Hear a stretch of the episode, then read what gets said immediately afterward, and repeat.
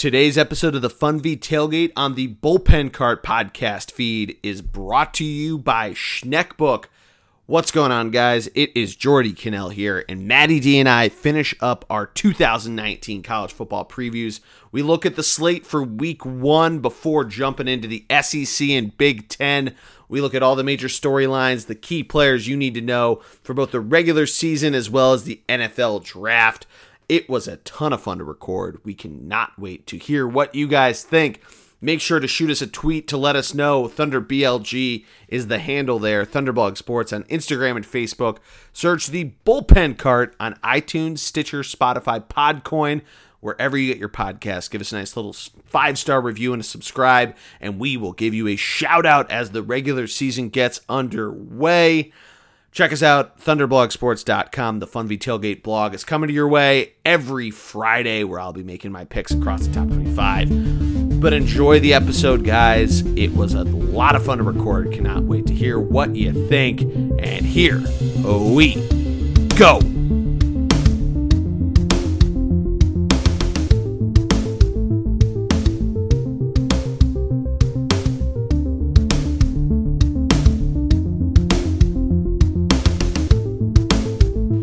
Welcome to this episode of the Funvee Tailgate podcast presented by ThunderblogSports.com, part of the Bullpen Cart podcast feed. I, of course, am the G Man, Geordie Connell, and hosting me this week is the man, the myth, the legend himself, with all of his good friends surrounding him. It is Mr. Matty D, Matt Stefano. How are you, my friend? Well, thank you for coming down. It's awesome to do this in person. It's, Oh, it's yeah. actually it's far better to do it in oh, person. oh, way better. to do it we deal with it digitally, Yes. you know, as we do in everything today's world. But it's it's great to have you in studio, Yes. if you will, in the Yes. Matty D studio in Charleston Green, down in Malvern, the great borough of Malvern. And we've been talking about doing this in person all have, we preseason. And it's And on me. Our, no, it's on both of us. Mm. Our lives, we're getting old, man. We need more vacation days so we can golf. Yeah. And then podcast directly after golf or during golf was actually not a terrible idea. Not a terrible idea. In the actual fun V yeah, cart. in a, in a the golf bullpen cart, cart, yeah. right? In the golf cart. Bullpen golf cart. You know what? Now that I'm saying that out loud, it might be something we got to think about. That could be. Yeah. We need some way to protect from. We need. You know how they have the the winter covers for carts. We just need that so the we The don't have the wind. Yeah. Well, we, we would stop and talk, Yeah. and then I would, I we would live we would live stream our swings. Many more. Matt, that's a great take on Michigan. Here comes your your third shot in. hey, hey, hey, hey! I heard that. I heard that. All right. No, it's par five. Par No, five. thank you. Second Why shot. In. I'm sorry. Second shot Second in. shot You're going for the eagle. On a par five. You're going for the eagle. Maybe one day. Maybe one day I'll get lucky enough. I'll let you know. But Not hey, everybody can go with two on a par four. That's that's not everyone can. That's correct. Nobody cares about that though. Well, Personal somebody, somebody did. Geordie did. I'm very impressed, man. I'm very impressed with the. Is that technically an albatross or no? No, Albatross is three under. Oh, that's- that's okay. still an eagle. It's an Two- eagle. Two on a It's an four is an eagle. Right. Al- I'm sorry. Albatross is Is a a two, two- on a par five. Two on a par five, a one on a so par often four. You see in Augusta every so often. Yeah, But we're not here to talk about golf. would love to, Well, but we're not. Yeah, I know. But unfortunately, we're coming to the end of this as this past weekend showed us end of the season.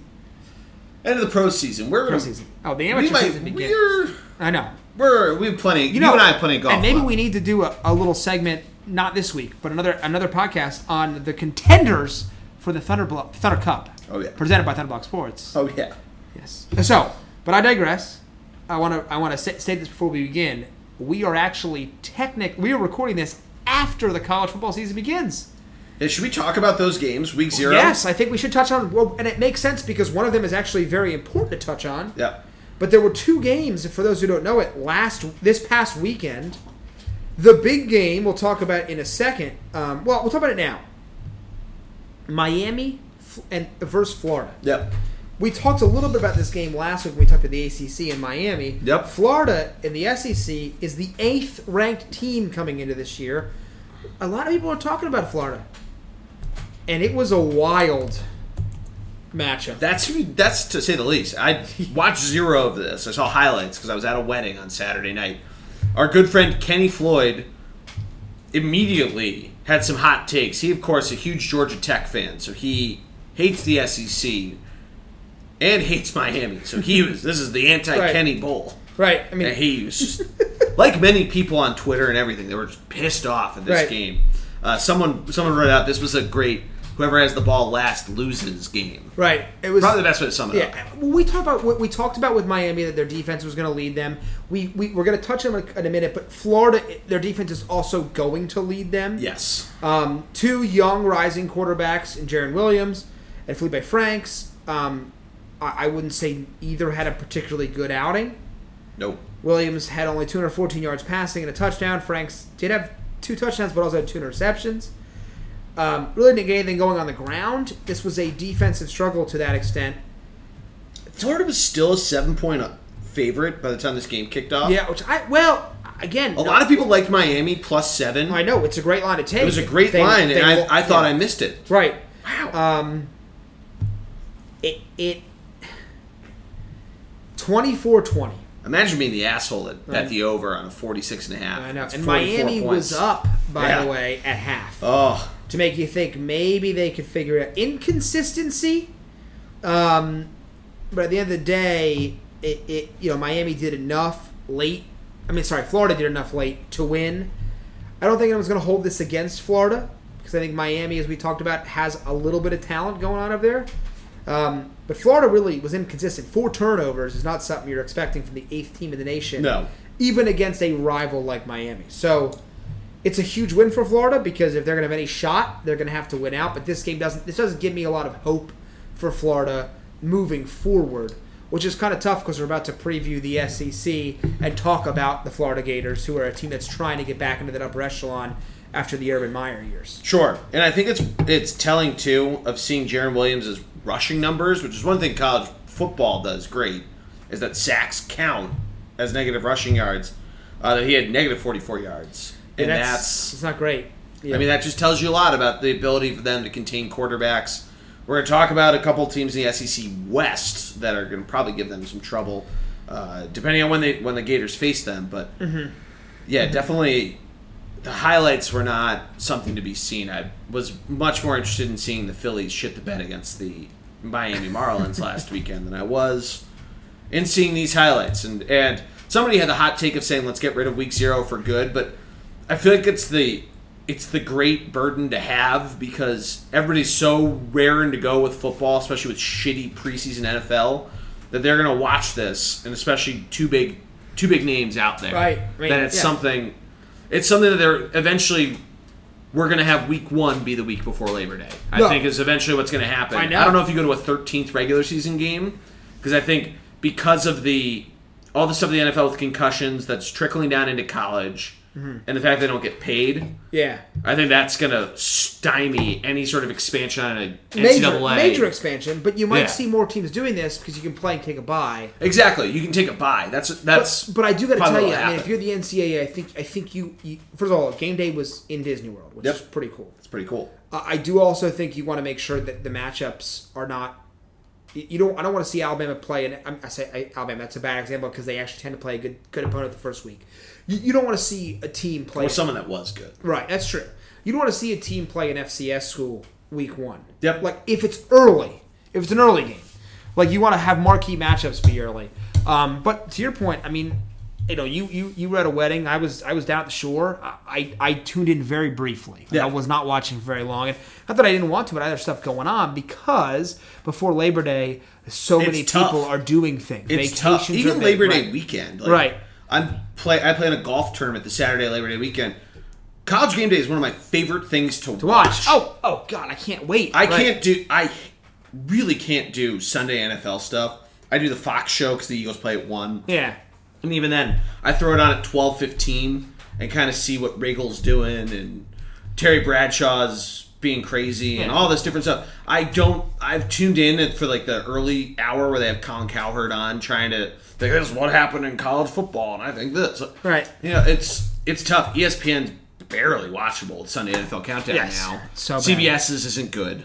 No. No. NB in Football Night in America is all right, but normally, hopefully, you have a 4:30 game on either CBS or, or mm-hmm. Fox that spills enough into it that you get the fastest five minutes because they can't do the fastest two minutes because that's Berman's. Right. But they do that where they do all the you know the the Yeah. different Merrill Reese and everyone else's local calls of all the important touchdowns.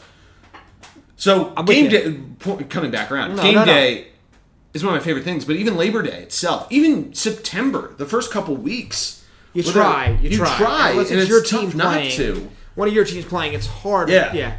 And, and to your point, the thing is too is we we get and the NFL owns a day of the week. We get so saturated in what's going on there. Yeah. We all play fantasy football. Yep. You don't need to watch game day because quite you need to watch pre- pre-game because you Game already day- know. yeah, it. pre-games, pre-game. I feel like Ga- yeah, game day they give you some good stuff, and also the atmosphere. I mean, The atmosphere is so- great. which why I love college football because the atmosphere is it- it's and unreal. the entire crew that's on there, from top, there's not Top even level. top to bottom. They're all great. Yes. And they Sam Ponder went on to do Sunday NFL Countdown, and Maria Taylor jumped right in. seamlessly Right. fits right in, and she's awesome in college basketball too. If you don't Right. watch the college basketball game Oh, she's day, great there. Not nearly as good as college football game day. No, she's not. I but with she's great in broadcast too for both ESPN, uh, college football and college basketball. Well, Desmond Howard and Desmond and- Howard, And, by the way, it's funny because Desmond Howard and Kirk Herbstreit are arch rivals. You got Michigan and Ohio State. You wouldn't know it, by the way. And Yep. I, I actually got to give Herbstreit Less of a lot- Herbie. Herbie's really good Des about it. Des, Des gets talks little- about yeah. Michigan a lot, and they show a lot of his Michigan highlights. Herbie's, I gotta tell you you'd think he was you or me. Yeah, he went to like a Lehigh and, and, and just I, I want, I want to hate him because I hate Ohio State, Yeah. but I can't. He's and I just like I, I gotta respect Ohio State every year. Herb does Herbie does a great job. The Herbie Awards were just on TV, by the way. I watched those Fantastic. while the Phillies were blowing a fi- uh, seven nothing lead on Friday night. and I do want to give a shout out to my brothers.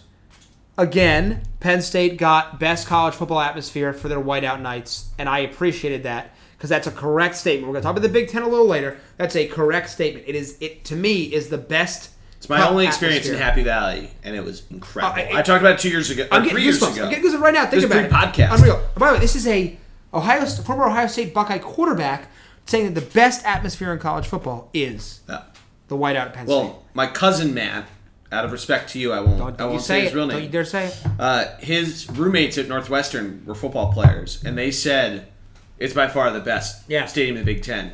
They love playing at, the Big House, but the big thing about the Big House is that it goes out so wide. Penn State It's up. is up, It's up. and it's almost like a tuning fork that it's not in the ground. Right. It goes right from the bottom up. Michigan Stadium is built dug into the ground, Right. And it's awesome. I was there for the first time. I didn't actually get to go in. Drove by it twice. It's Couple- incredible. I don't disagree. was incre- but the best home it field just- advantage. It just pops up. Yeah. Pops up. You're by the Ann Arbor Golf Course. Holy shit! There it is. Boom, there's the Beaver big M. Stadium dominates Yeah, State yeah. College. I've never been to the horseshoe. and I've heard have great things about the horseshoe. I'm not. I've putting it done. down. I've never done Wisconsin. I've been by. I've been by Spartan Stadium That's where true. Michigan State Yeah. plays. And, and you know, let, us talk about other big. Death Valley in LSU is incredible. We need to. do- We need to do LSU out. I, I know. I, I've heard. I've heard that. By the way, I think Alabama is actually a little off off the wagon because they've been so good for so long. But there are plenty of places that have a great home court advantage, if you will. I'm gonna use home court because it's a better sound. Yeah. Like home field's fine, but home court. Home field sounds like you're you're talking about baseball or Yeah. or NFL playoffs. Home court is a college term, and Penn State beats beats everybody else in home court. And I hope they continue that tradition. So I appreciate the Herbie Awards, which is a great show on ESPN. But Yeah. Yeah, there. By the way, I want to point there was a second game on Live Saturday. on Facebook. Yes, Arizona, Hawaii. Now we had talked a little bit about Arizona and Khalil Tate, who's a potential, who was actually a top five favorite last year for the Heisman. Didn't have a Yep. good year.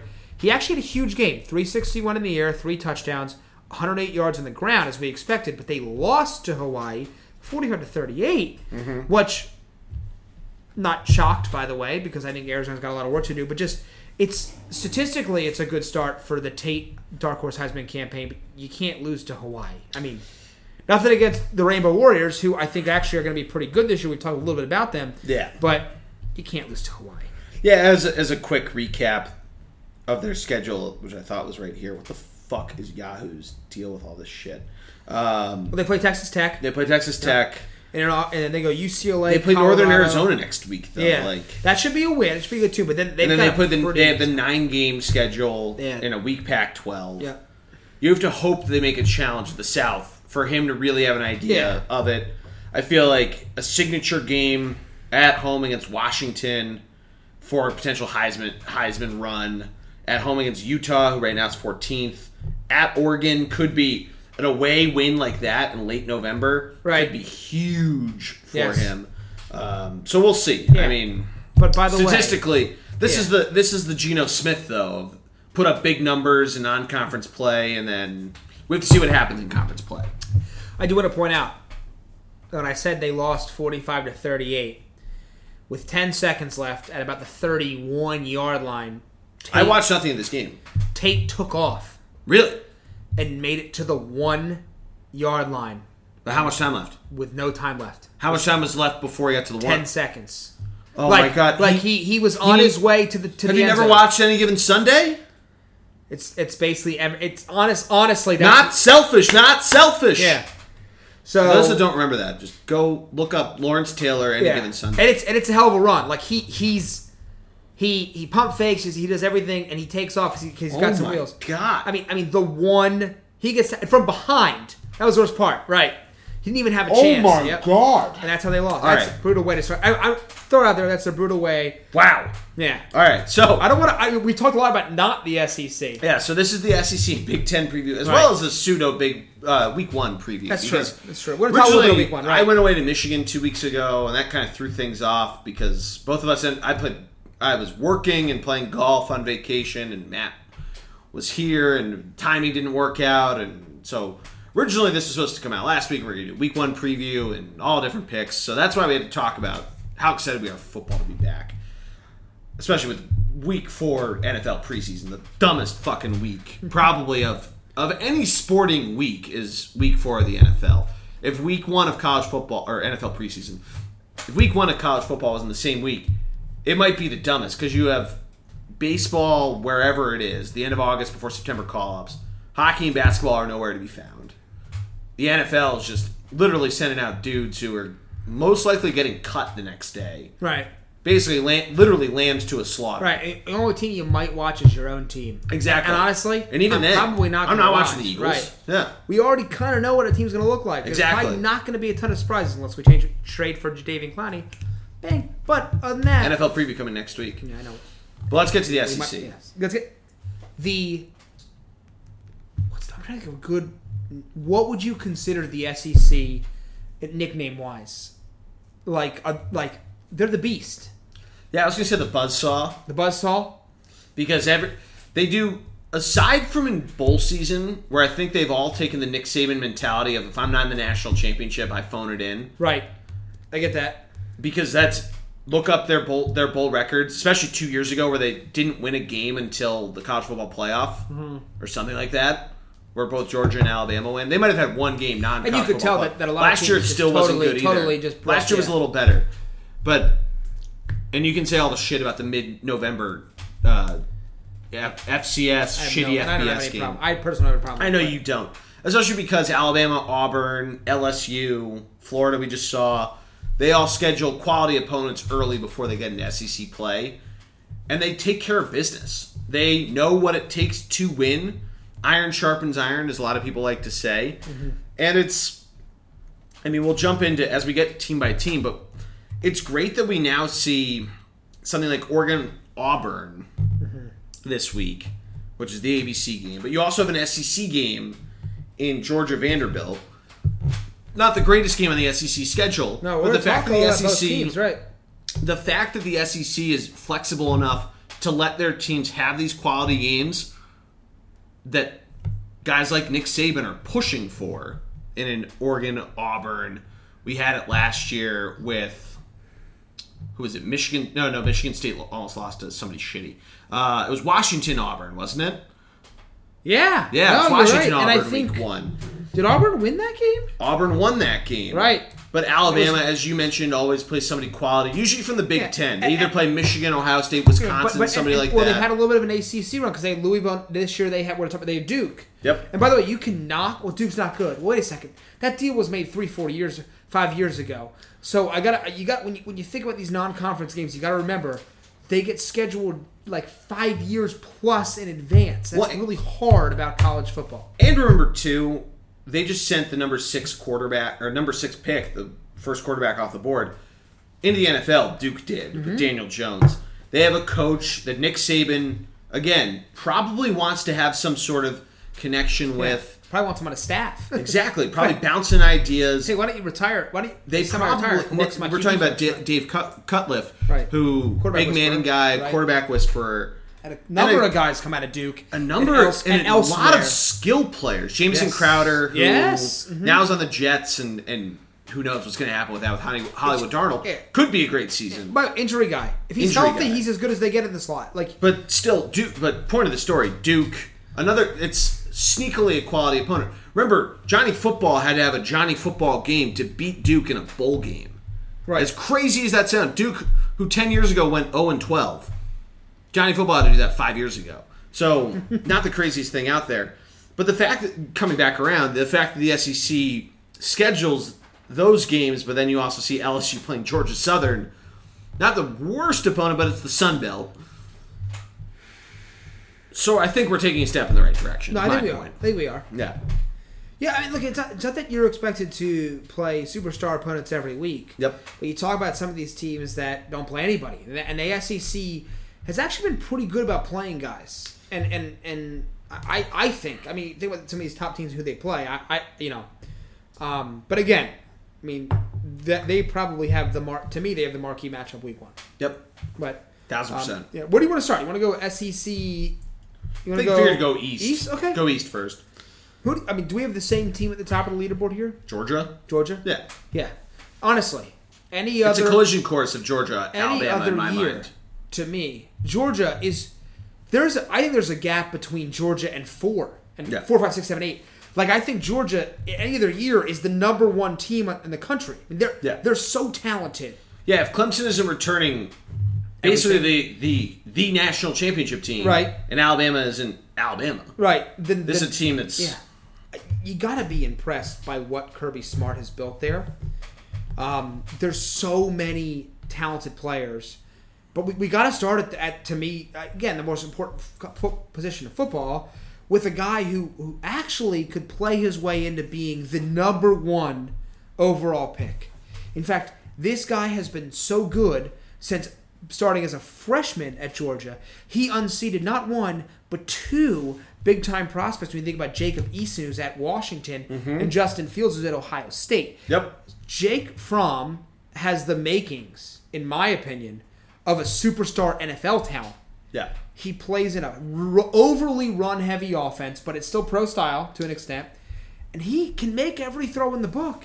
And now he's a junior with the experience you expect. I think a lot of guys obviously aren't going to be number one, but I think this Georgia offense between Fromm, D'Andre Swift, D'Andre Swift. Oh, get out of here. a lot of their linemen, Thomas. I think Tom, Thomas, is right? Yeah.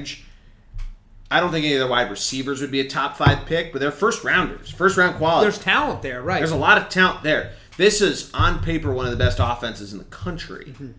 and you hit the nail on the head with Fromm, who has gotten better and better, series by series, seemingly. right. And add him up with a guy like D'Andre Swift, who take a page out of Alabama. This is a guy who came out of nowhere in the end of two, of two seasons ago, and has put himself on the map as I don't know if he'll end up being a being the the number one talked about guy. Uh, I don't know if he's on even on a Heisman radar. I know that you're, you're a little more zoomed in on that than I am. And he's not because they're so run heavy. Exactly look at his team because they have him. Right. They have Brian Her- Herrien. Herrien. We're Uh, talking about, uh, their backup, their one of their backup running backs. Okay. And then they have a couple other guys. They have a sophomore Oh, James they- Cook. they've been They have this freshman Zai- Zamir White. Okay. Who just yeah, he's six foot two fifteen. Just looks like a ball of muscle. probably two years ago. That was Swift two years ago. well, Sony Michel, Yep.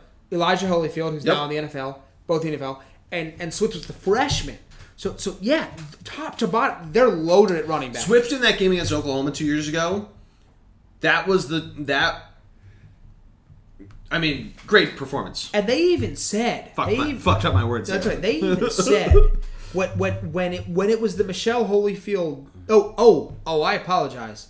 I'm making a huge mistake. It was Sony Michel, Nick Chubb, Yes. Holyfield, and Swift. Yep. That was the foursome a couple years back, and they even said, "Hey, look." Swift is going to be the best of those four. I remember and that. Chubb and Michel were getting all the carries. And I, I Nick Chubb, I forget because Nick Chubb had the, the gruesome knee injury before he now obviously recovered Yeah. and is a starter for the Browns. There's just so Similar to another. Georgia quarterback who is a highly touted fantasy pick despite injury woes. It's- We're talking about Todd Gurley. oh, you said quarterback. Okay. Oh, I meant I, I apologize. I, apologize. Running back. I meant running, back. Hey, Georgia's produced some of the best running backs we've ever some good quarterbacks, football. too. Right. I mean- right, right, right.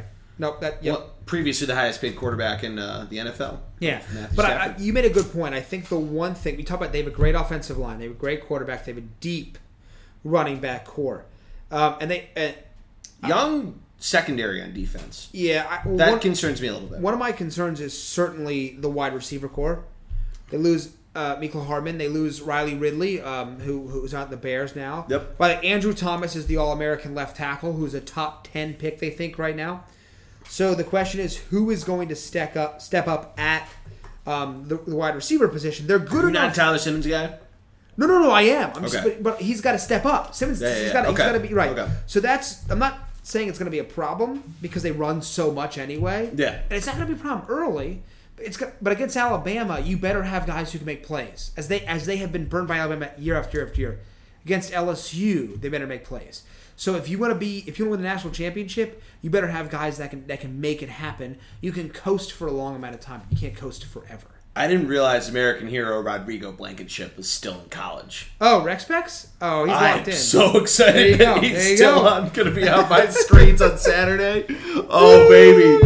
If you don't, if you don't know this guy, you need to Google. Rodrigo Blankenship. Great name. Even better rec specs. He is their kicker, and it, yo, I just looking through their roster. Yeah. So Matt can attest. My Right. bad radio. My eyes tripled in size seeing his name on the depth chart. I can't wait for a little Blankenship because he's. By the way, that is a huge. I feel like a lot of college coaches have forgotten about how important. Hey, Field goals in college are very let's talk about one of the greatest plays in college football Kick history. six. No, I'm thinking the Auburn return. That- Yeah. Okay, okay.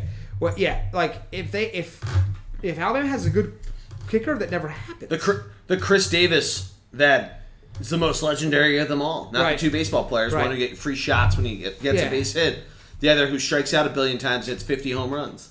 This Chris Davis never has to buy a fucking drink in Auburn, Alabama ever again. And by the way, if you haven't seen that highlight, you, you got to watch it. It might be the coolest radio call I've ever seen in my life. Oh, Auburn's oh, gonna win the football game. They're gonna win. Auburn's gonna win the football So, game. so we're talking about Georgia, and we're, we're not going to break down every schedule Yeah. tonight, but we're going to talk a little bit. So, yeah, so we should we should at least talk their schedule because they're a big name team, right? That's important. and, and I'm, I'm gonna we're gonna gloss over Vanderbilt because we're gonna talk about the Commodores a little later.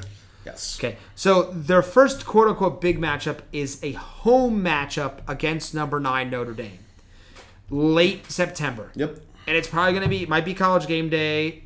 I would assume it is. It's a Yeah. CBS game though. Right. Game day gets weird about cross network, but they, they've been better about it in recent years. But I, I think I think we can both agree after our conversation about Notre Dame that's that should be a W. Yep. I mean, that should be pretty. They got to be careful because they go to Tennessee, South Carolina, and, and Kentucky the next three weeks. to Florida. But that leading up to that Florida game, they've got to pay attention. They just can't well, slack I guess off technically not to the- Florida, right? It's the world's largest outdoor cocktail party. Oh, it's a home game, isn't it? Isn't it at Jacksonville? I don't know. I don't know. We'll find out. I We'll believe out. I believe that's the that Yeah. that's the world's largest outdoor cocktail party in uh Oh, Ja- yes. in Jacksonville, Florida at the. Jaguar Good- hey, Stadium. yeah. Good snag. Good snag there. Another game we need to go to. Yes. So that that's gonna that's that goes Fun down. Tailgate on the road. Yeah, they th- really the end of their First stop. season is going to be that that I'm going to take Kentucky out of the mix for a moment because I think they're a dark horse. But anyway, it's going to be that Florida matchup in the in early no, in early November. Yep. Then they go to Missouri, who we're going to talk about, and could be a surprise top ten team at that point. Somehow still in the SEC East. I know we're gonna, we're gonna mention that. Then they go to Auburn, and they have a, a home matchup against Texas A&M. Those two games, back to back weeks, are going to decide if Georgia is in the SEC title game or not. And I, we think they're going And to it be. sucks because they don't play Alabama in the regular season. Well, but see, here's the thing. I, I don't know if it sucks because they should match up one time. I agree. They should. Because the concern is if they don't, theoretically, one could miss out on the title game because they lost to the other one. Sure. And that was their quote unquote only loss. Like, you don't want a team to miss out. Like Alabama. Right, right. You don't want that to. Yes, right, exactly. You don't want that to happen. So I And they were talking about two years ago. two years ago. Yeah. I think You got to do the schedule. Do the schedule. But I think this year it helps both those teams for making the playoff as well. Yes. Oh, absolutely. So I think it's Yeah. if you're the SEC, you're clapping your hands. Yeah. I want to see them meet, and I think they're going to. But I want to see, and and we're going to talk about there's some other really really good teams. Yeah. Um, but they're loaded. Georgia's loaded. So, I know Missouri's not next, but it was a question I was going to ask, and since we're kind of on it anyway, there's a lot of interesting articles I've read throughout this offseason about potential expansion. It's kind of spurred on UConn moving and what they're going to end up doing with football, and kind of where five years ago we thought college sports was going to go with not even super conferences, mega conferences. Right. And the fact that there isn't a major move, or there is a major move in college football, in college sports every five or six years. Mm-hmm. So some people are thinking, what's going to be the big move? I want to hear your thoughts on that because I feel like Missouri was supposed to be the first piece of the SEC figuring out absorbing other co- bits and pieces of other conferences to then get Missouri into the West. And whether it was ACC teams or those quality conference USA teams, like even like a Louisville, I feel like they almost wanted to try to get, and the ACC scooped them up. Mm-hmm. Or even like, I feel like West Virginia would have been somebody they would have tried to scoop up, but the Big 12 jumped in there. So, do you think there's going to be any sort of move? And, and I mean, because you mentioned it, of they should only match up once. Right. Is that something that college football needs to go to? Of basically coupling two co- what would be former conference sizes of eight, nine sized divisions to form one round robin that feeds into one championship game, almost like a pseudo all way all time bracket, if that Yeah. makes sense. Well, the one thing that's really hard. I, it, first of all, I, That was a whole no, no, no. What slew of words, Well, so I'm sorry a- for no, confusing No, no, no, you, no, if no, I did. well, first of all, I'm a big tradition guy. yeah. And I also forget the fact that that when I was before I was born, all these conferences were totally different. Yep. Like whole whole conferences were completely different. A lot of rivalries continued, but conferences were different. Um, and it's hard because you don't want to see teams moved out of conferences. Like to me, Texas A and M should be in the Big 12 Mm-hmm. with Texas, Texas Tech. Oklahoma. That makes sense. Baylor, Yep. that makes sense to me. I don't blame them for making the move. Yep. And it's hard. The Big East faltered and fell apart, which is really tough too. Because And that was the big part of this one article I read on Yahoo was about how the Pac-12 was really trying to get Texas and Oklahoma. which makes so no Texas sense. Tech, which makes no sense. Texas Tech responded and preempted it by going to the SEC. Right, Texas A&M. Texas A&M, thank you. Right, and and yeah, and, and what's also hard because you say, okay, well, well, maybe the Big East should be back. Well, for the Big East to be back, Big East to be back, guess who needs to be their flagship team? Penn State, and they won't be, and I don't think they should be because they're in the Big Ten. But they've never been to the Big East. the- though. oh no, no, they never. But if- Yeah. if you're doing it geog- geographically, Yeah. then guess what? Penn State should be the premier. West Virginia might might even factor in there a little bit. Boston College would join. So if you want to make a true geographic, which by the way, I actually think about this a lot.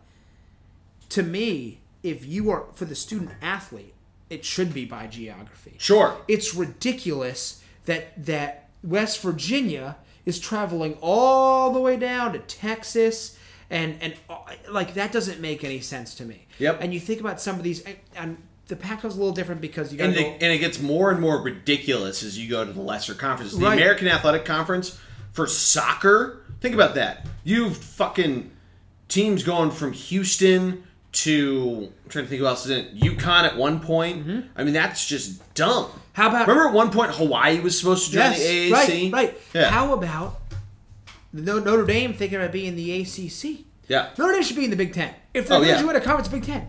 And if it's not the Big Ten, it might be the Big Twelve. The ACC is the Atlantic Coastal Conference. There is no reason that, that Notre Dame I agree. should be there. And so it, it's one of those things where part of me wishes. How is Creighton, which is in Omaha, Nebraska, Which probably In- most people don't know, by the way. the Big East? yeah, doesn't make any sense. Yeah. I'm not saying you got to make these changes. And the SEC is actually one of the better conferences Mm-hmm. when you think. Although, if you know a map, Missouri and Arkansas are not that close to No. Florida or Georgia. They really are not even nearby. Like, Which is why I still think that's the missing chess piece of what the SEC's long term plan was, and they did a great job scooping up A and M mm-hmm. to try to make that power play. And I don't know who else would have been in that, whether it's Texas Tech, whether Right. it was Texas itself, to try to create this super rivalry between Texas and Alabama. Mm-hmm. Have basically just that tr- that complete sweep of the Gulf Coast.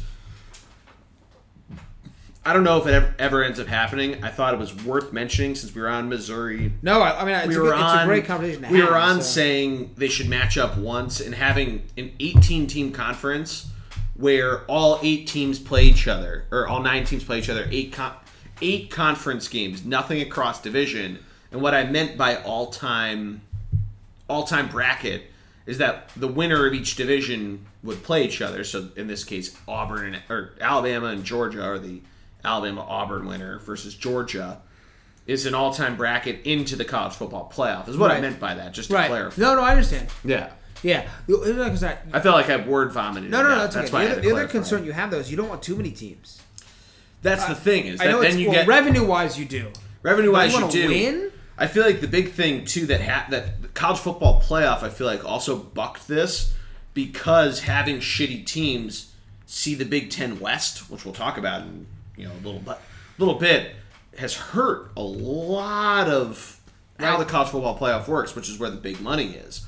March Madness does a lot for you, and Iowa being able to be a solid college basketball program is great, and and they've been a college good college football program Yes. in the college football playoff mm-hmm. era, but the rest of that that division being shitty, which granted a lot of them are already in the Big Ten, so you could argue they were screwed anyway, but you know it, it Yeah. being top to bottom solid, which the Big 12's kind of figured out of having 11 teams that are for the most part can be solid and can show parity. Right. But we've kind of gone off a little It's bit. That's okay. Let's get That back happens. On with the Uh, East look, Division. uh, well, let me ask a question. Who is your second team? I'd still go with Florida. Maybe Okay. maybe Kentucky. Ooh, all right. We have a little. We differ here a little bit.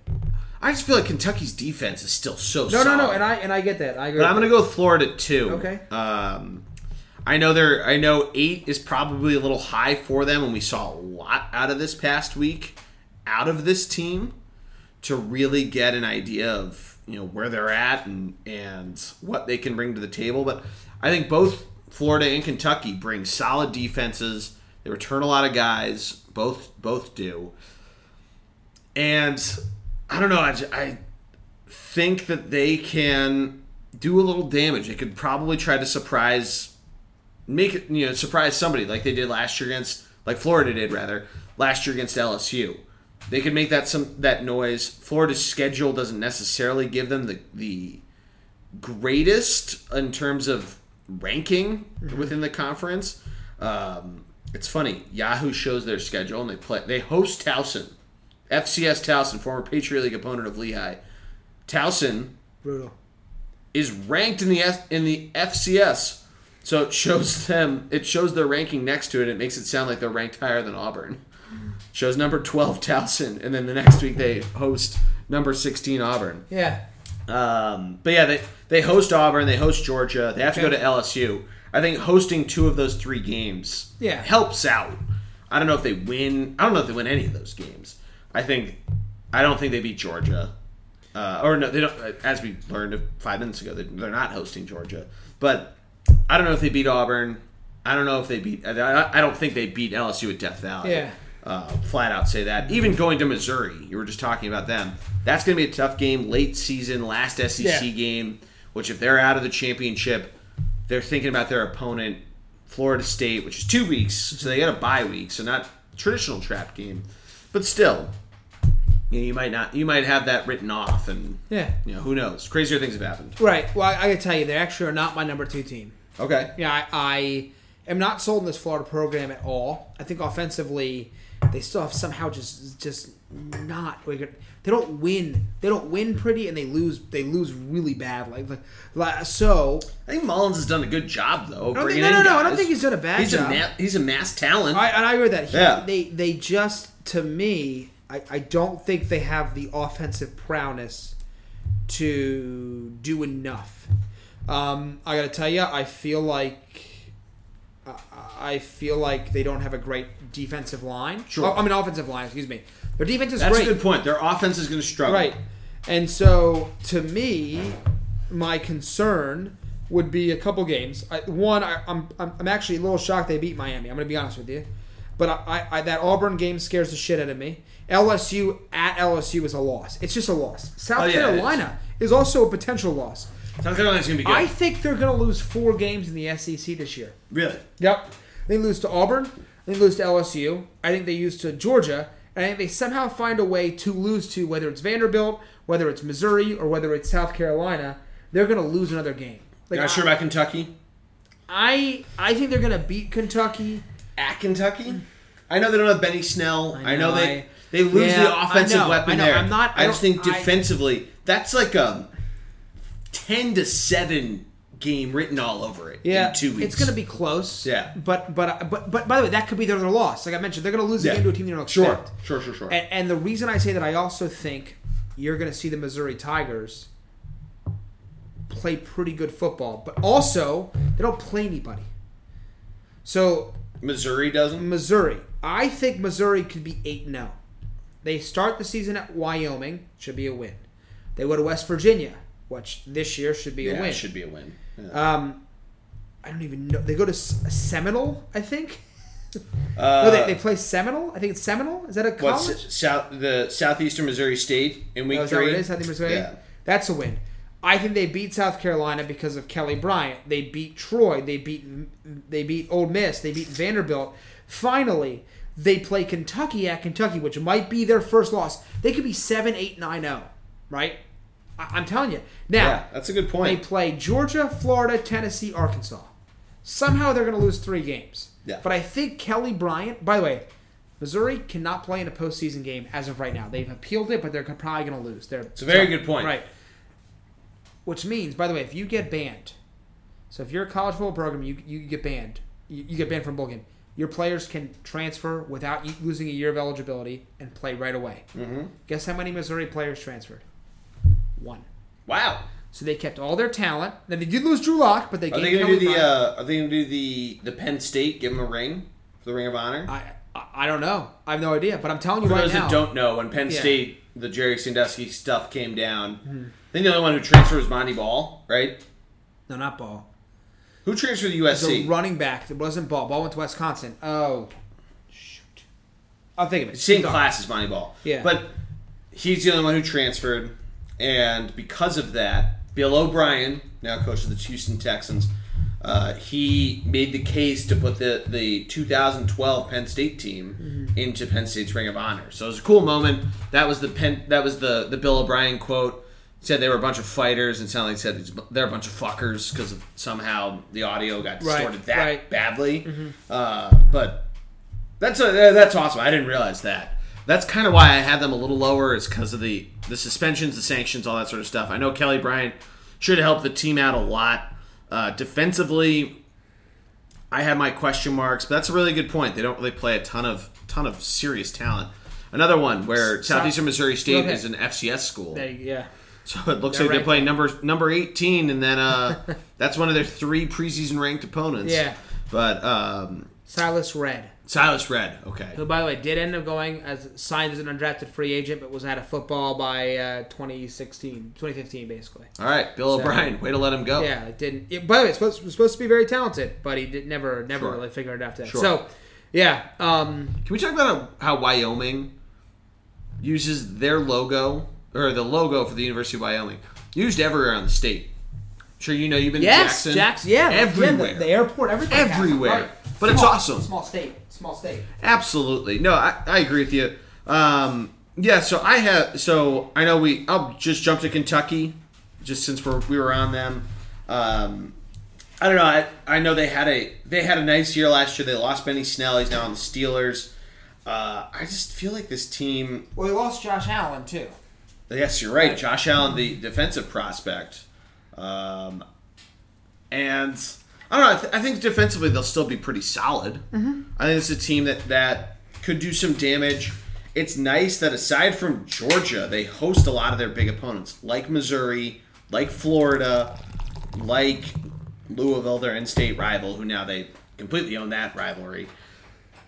But Tennessee, who who the fuck knows where that that program is? Arkansas, West opponent. They have to go to Vanderbilt, which might be tough. Uh, Yeah, I, I, we're gonna get to the Commodores. I got, I got, I'm gonna, but not yet, not yet. I'm gonna give them their due. But go on. yeah, but then then similar to your point on Missouri, their out of conference schedule is just terrible. Toledo, Eastern Michigan, and Tennessee Martin. I don't know. I feel like this team, and, and obviously Louisville. I feel like this team could could do some damage. I feel like they're going to be a, a bet the under special if you're uh, so inclined to make those sort of bets. If you're pessimistic like that, I don't know. I, I offensively, it's certainly going to struggle that way, and that's sort of the, the idea of the East this year. Is Yeah. I feel like South Carolina, you can see something out of out of them, but outside of Georgia, I feel like offensively, you're not going to see a ton of talent in this division. No, right. I will tell you this. So, to me, this is a big year for Kentucky. Not even to compete for the title, Sure. to show that they've gained a lot. I mean, they, they've, they've dumped over 100 plus million dollars into that program in the stadium. They've done so much. Um, you've got Terry Wilson returning a quarterback who more of a running quarterback, but a low risk passer. He's a junior. Um, they, they did lose so much, but I, I, I think I, I'm with you. I think there's still something they can do. Kash Daniel at middle linebacker is going to be very good for them. They've got a 6'9", 310 pounder on the defensive line, Calvin Taylor. Um, and Stoops is Mark Stoops is a great recruiter there for them. I, Sure. I, I think this is. I just feel like they've got to. They're a year away from not. I'm not saying they're gonna. They're anywhere near the class of Georgia. No. But from being one of those second tier SEC schools who has the opportunity to make a New Year's a New Year's Six bowl and to make some noise and maybe I make think an that would upset. be great. I Yeah. know Kentucky basketball is their big, their bread and butter. Mm-hmm. I think it's great though to have one of the traditionally great basketball schools. Like remember when the one random year when we were in high school when Kansas was good? Yeah. It's just funny to see. Right. Not even. uh, Not because it's funny, but it's just great to see that sort of stuff. To Go see, Kansas, but yes, Um, we'll always be rooting for Kansas. oh yeah. Rock Chalk Jayhawk. I, I, I like Kentucky as the fourth team. Like I like Flo- I like I like so we're, we're you have Georgia you have Georgia Florida I have Georgia Missouri now do you have Kentucky third and you like where do you have do you have Kentucky and I'm Missouri gonna go Kentucky. you, you I could- could flip flop the two. Right, I'll go Kentucky gonna- third. Okay. Missouri four. I feel like the bottom three though. Well, I, uh, they I think separate. that- I think there's a there, there's a there's a tier of Georgia, and then there's that, that middle tier of, of Kentucky, uh, Florida, Missouri, and then there's the, the clear bottom tier. Yeah, it's Zion, then a lot of good guys, and then the rest of the first round. right. Zion, JT Barrett, Cam, JT Barrett, JT Barrett, and Cam Reddish, and everybody else. Exactly. Right. Talking Yeah, about yeah, yeah. right. Right. Um, Your fiance might not like it. no, she won. the hard part is like the, the bottom three teams. I actually I actually see a lot of good things Yeah. from all three. There's talent. There's Right. certainly talent, uh, but I feel like we can sum them all together. Of Yeah, I like that they'll idea. beat each other up. Yep. Not a lot else going on. Well, I, a couple of things. Okay. Tennessee does like you want Tennessee to be good again. This is a proud. Remember two years ago God, I I miss three years ago. I love their colors. three years ago. I love their colors. when they played the Dobbs. game at the NASCAR stadium with Joshua Josh Dobbs. Dobbs? Um, they, they had some talent. Yeah. And they've, they've had but they've plenty Tech. of NFL talent that still comes through the pipeline so, here every so often. But Derek man, Barnett, baby. Mm-hmm. Oh yeah. The Volunteers are a proud football program, and there's a program that deserves, like this is the, their fans, and they deserve it better than what they've had. Also, what a great fight zone.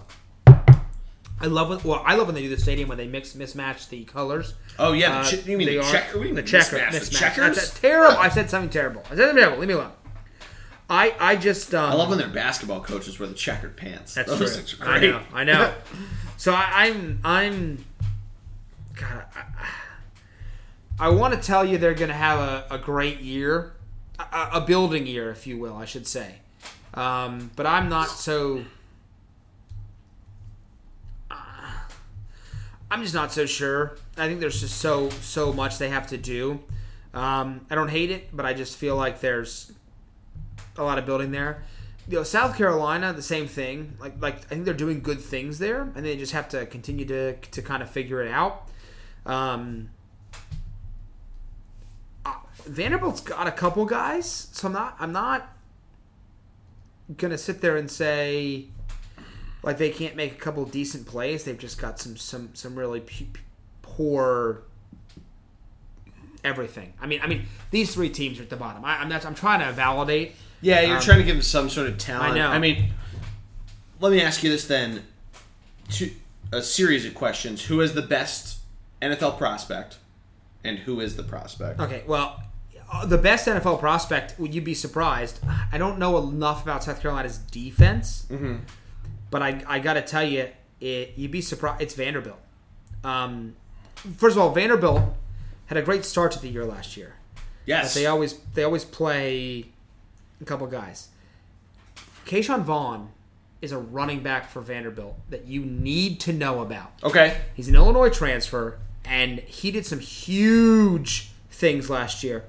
Um, he is an all-purpose guy, can do everything. He's going to be an NFL player. Like this, he's that good, um, and he's done enough to. He's he's everything for them. He is their entire offense. So they've also Jared Pinkney. Watch out for a tight end that might get drafted because tight ends in college tend to be much more low key. Like you don't hear a lot about them.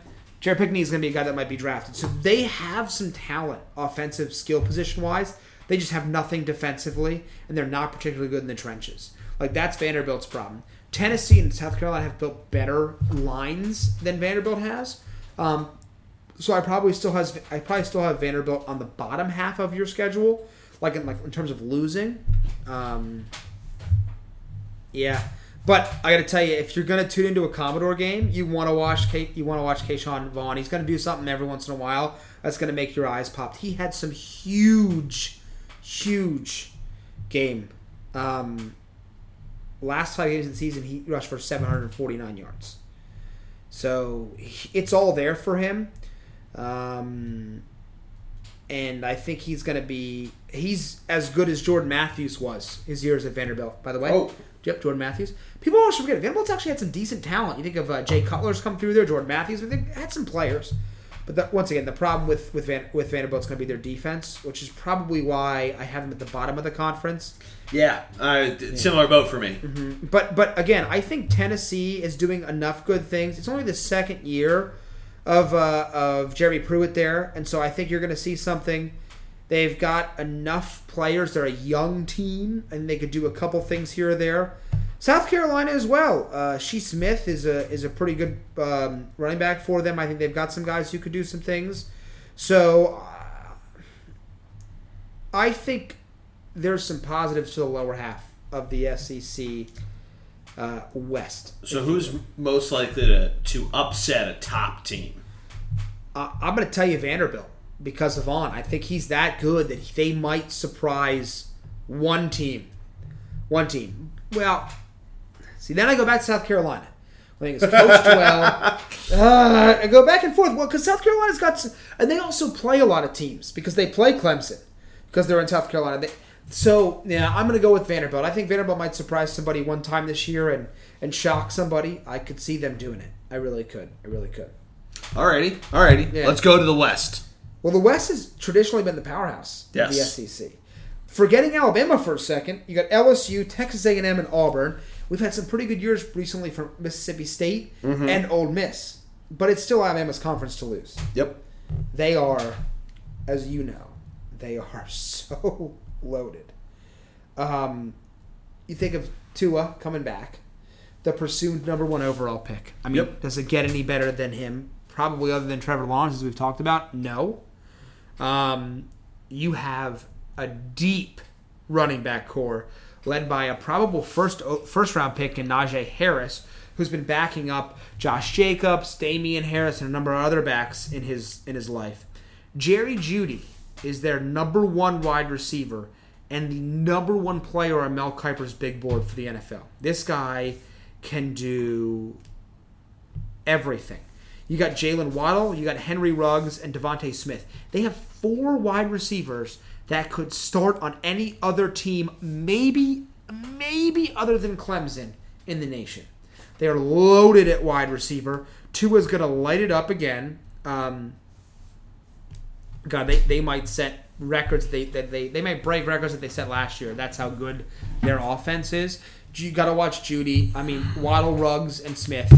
This is the one of the best offenses that Nick Saban has ever had in his life, which is That's saying, saying something. something. because well over the last couple years because quite frankly before this he won pretty much solely on defense to be completely honest with you um, he did so i am just shocked now you've known alabama for their defensive side of the ball and they still have so many uh, like just elite talents on defense uh, watch out dylan moses and on on on Anfernee Jennings, Anfernee Jennings. Anfernee Jennings? yeah, Jennings. I don't know about Jennings. Jennings. Both those guys are going to be incredible.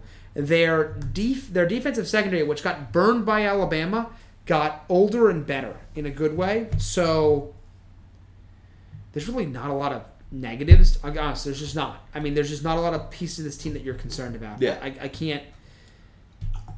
They lost guys, but God, they're they're just they're just they're Alabama always be- loses guys. They're and, gonna be so good again. And and and by they the way, always are. Dylan Moses is gonna be as good as you've ever seen. He's their middle linebacker. Yes, he, For those who C.J. Mosley good. Um, Reuben Foster before he got all screwed up good. Like I like find it crazy that their depth chart on Bama Insider writes it as Mike, Sam, Will, and Jack for their linebackers, which are middle linebacker, strong side, weak side, and jack of all trades. Yes, it's a- linebacker. yeah, yeah, mhm. kind of the rover. move them around. Almost, yeah. yeah. And they tend to have some It's ridiculous funny that they, it's funny that they write it that way. Of a three-four defense for Right. those know more by They don't formation. They don't always play. By the way, as Nick Saban does, they they move guys all the time. Yep. So it's a three four, it's a four three, it's a three three, it's a four four. Well, it's like what the Eagles do in their three-four. four two, right? How they had how they had Chris Long sit down, set right, down as a right, defensive exactly, end. Yeah. exactly. They're they're going to move guys all over the map defensively. This Alabama team is as good as it's as it's been. Like they're, I know they got a little bit exposed. Yep. Saban's going to correct that. So I, I can't state that more to anybody um, in this case. And they're on another collision course with, With Georgia. With Georgia, I, I, yeah.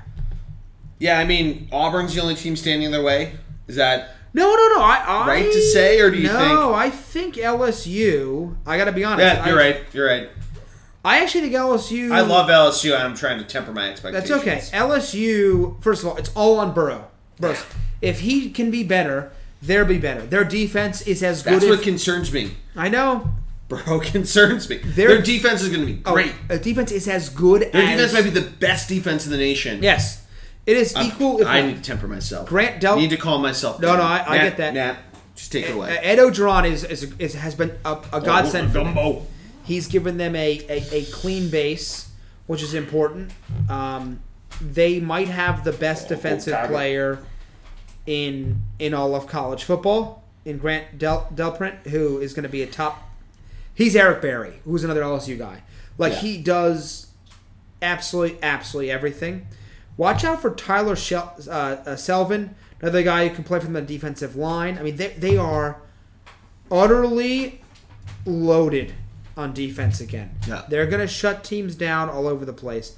But typical of an LSU team, it's going to take a really good offense led by Joe Burrow to make them click. Yep. Like they, they have to find a way to be better offensively to, to, to stand up to these teams. And that's what concerns me. Yes. Is that you saw it last year.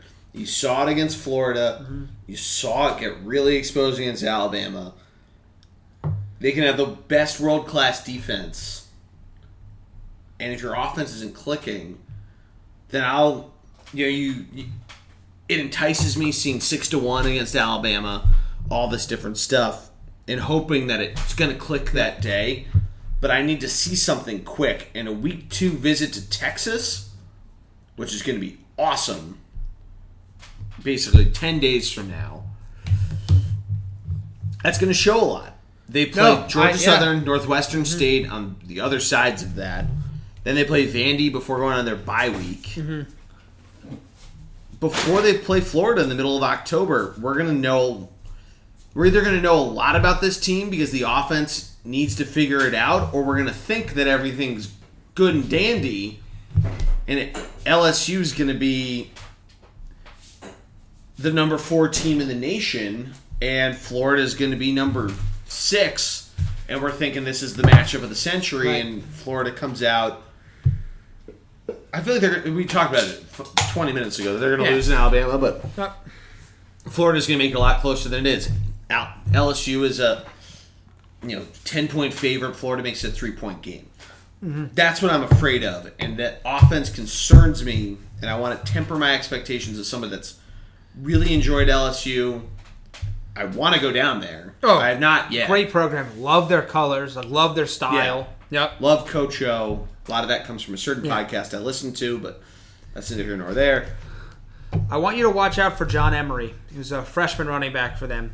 I think also the, the closing game against Texas A&M. Oh well, we're yeah we're, we're gonna get Texas Texas A&M very shortly. Like I, I want to make that clear because Yes. we got to talk. That's Yep. that's like a you're getting into a New Year's Six bowl or not game Right.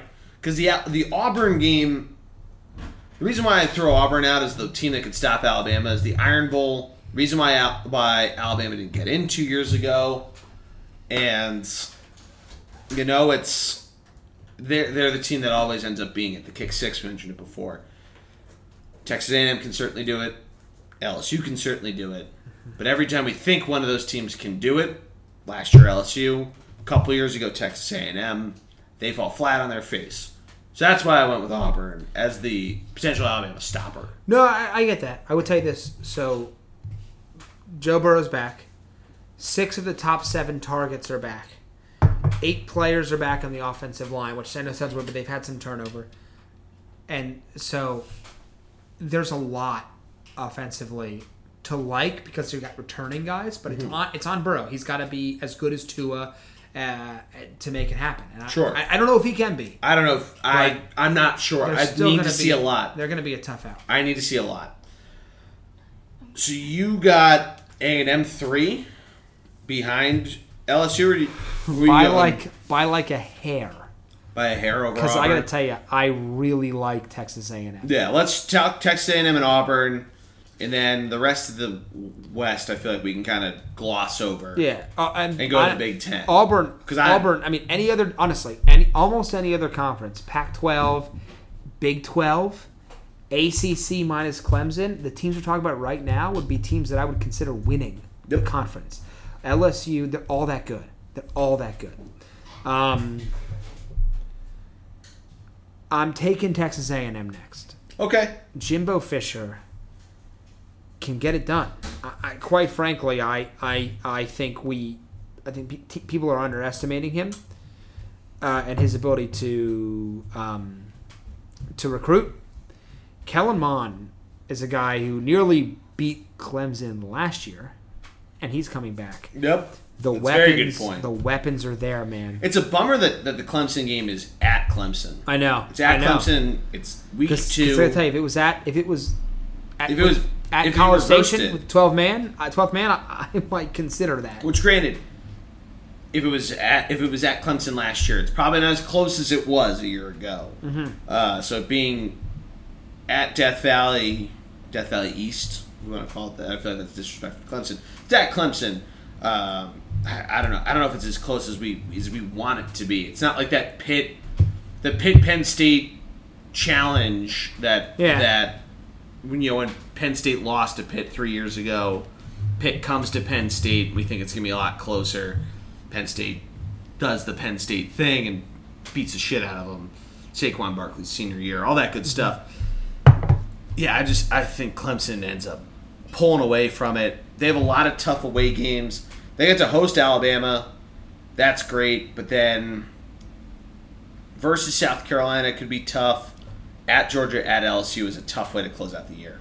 No, it is, it is, and, I, and that's why I'm not. I don't think they're going to necessarily be there late. Yeah. Um, I I like them at like eight and four, the three losses in the conference. Okay. One more, one less loss than Auburn. I guess that's where I am. Um, and this is a uh, this is a program that is absolutely, to me, trending in the hundred percent right direction. Sure. If the defense can get better. That's a good point. And we- we've seen Jimbo Fisher pull that out. And I think that's The Florida I State team that he I won a national championship That's with. why I'm so high on them. Yeah. is because of Jimbo Fisher. Like, I, and, and and it's tough because quite frankly, putting Auburn below them is hard for me to do. And we're gonna because we're gonna talk about Auburn. Auburn Let's talk. Let's talk about Auburn. Auburn has a really nice home schedule. Mm-hmm. And the big thing that I love about it, they don't have a home game pa- they don't have an away game past Halloween, That's that's great. which is huge. They host the Iron Bowl at the end of the season. They host Georgia. Mm-hmm. The same thing happened in 2013 when they came out of nowhere. Mm-hmm. Again, they're the team that can stop Alabama on a year in, year out. They're the Anything team can that happen. makes it close. Anything can happen in the Iron Bowl, man. Anything can happen in the Iron Bowl. That's why I'm a little higher than you do, I think. I agree. Jimbo Fisher has a lot to offer there. I just think, especially, we'll see a lot this weekend against against Oregon. But they only play one, two, three, four away games. Granted, at Texas A&M, at Florida, Arkansas, okay, and at LSU. yeah. They're the hardest away games you could probably have on your schedule. Yep, and that's and that's why I think they. Again, that's why I think they kind of slip. I, I do Sure, like sure. I do like eight Bo and four. They could be eight and four. They'd be nine and three. They're not a college football playoff team. I'll say that.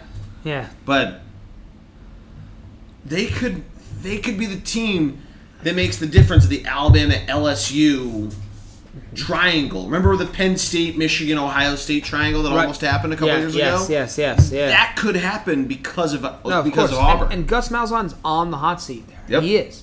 Um, Bo Nix is the freshman. He's going to start. I mean, there's there's huge hopes for him, and quite Yep. frankly, they need to hit.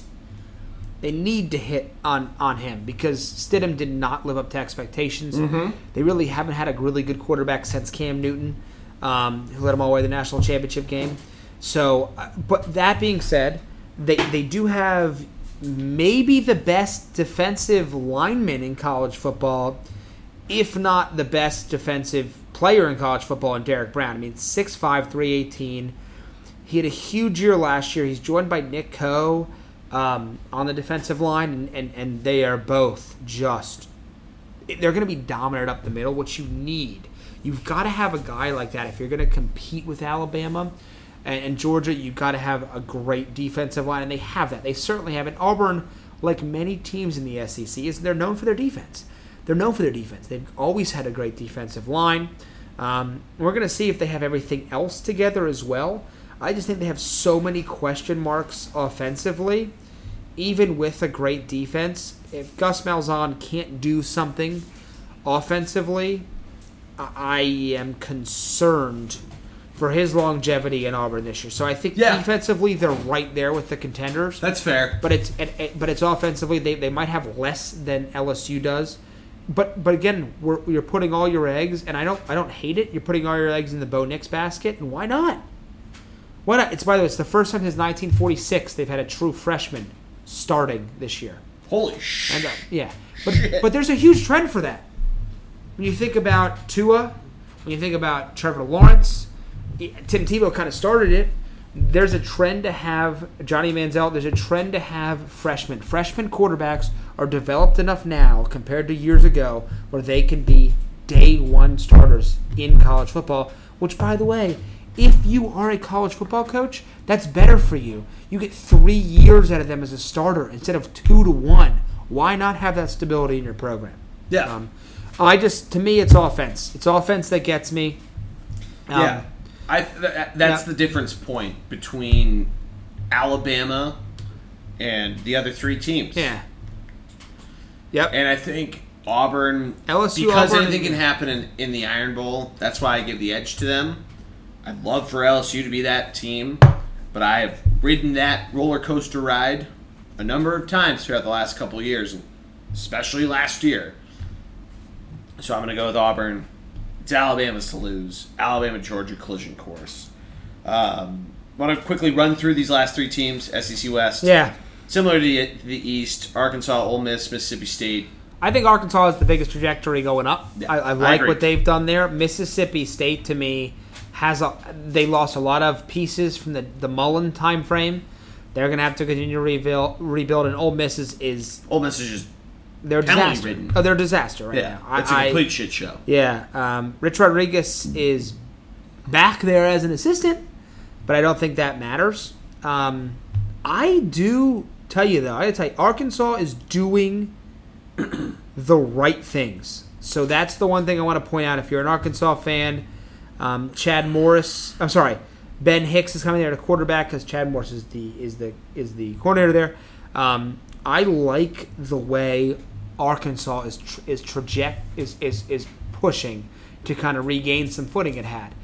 It is an incredibly deep division, by the way. When the the teams we just named have been some of the best teams in college football over the last decade, and that includes those bottom teams. It, so that's impressive. But I do think it's Georgia Alabama at the end of the day, and they clash.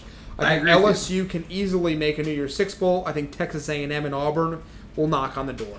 I agree. I, I, I'm, yeah, it's still it's still the best conference in my opinion in college football. I absolutely Top agree, and I think if not for if not for the bottom of the Big Ten West, Yes, would the Big Ten challenge the SEC? I think the top of the Big Ten West for the first time in Ooh. a while is actually decent. yeah, I It's not ya. just Wisconsin's to I lose, think which because of the fall- last year yeah. it was. because of the the weakness of the Pac-12 and the ACC as we've discussed, and the fall of a lot of teams of the last five years of the Big 12. Mm-hmm. Because for a while, I think the Big 12 was the second best conference in football. I think the Big 10 is is to me is substantially number two. Yep. I, but I do still think because of the West, it's it's very number two. I, I got to be honest. I struggle with some of the Yeah, I mean, this is a conference where I think the West, similar to last year where Northwestern won it, that a lot of different teams in the Big Ten West could uh, could make a di- number of different different waves, if you Yeah. will. Throughout Are, are we starting in the go. West? By the way. Let's start in the Okay. West. And by the way, I want to just make a statement about the West. The team that is expected to recreate this this division isn't Wisconsin or Iowa. It's Nebraska. Yep. Um, I don't think they're going to win the division this year, but Nebraska's they brought Nebraska in from the Big 12, and, and, and I think people forget that Nebraska, similar to we talked a little bit about blue bloods in college basketball a while ago. We, we had a Yes. discussion. We talked about how um, you know how some teams have kind of fallen out of favor, like Indiana or even UCLA. Nebraska is one of college football's best blue blood blue blood programs ever, ever. I mean, you look back at Nebraska football history, the Cornhuskers are probably a top ten, if not a top five, college football program, Yeah. and they have I fallen on some hard times. Last 10 years? yes. Even Ndamukong Suh's attempts to regain their status have failed. Yeah. Like they they are they are in Well, the problem was they were in a Pac-12 that had the end of the Mack Brown dominant Big 12, Big 12, or- Big 12. yeah, Yeah, that's right. No, no, no, 12. no, you're right, though. Big 12, end of Mack, end of Mack Brown dominant football, right, right. and you're in that conference. Colorado was decently good in the in the Big Tw- in the uh, Big 12 North. They won a couple of those division titles.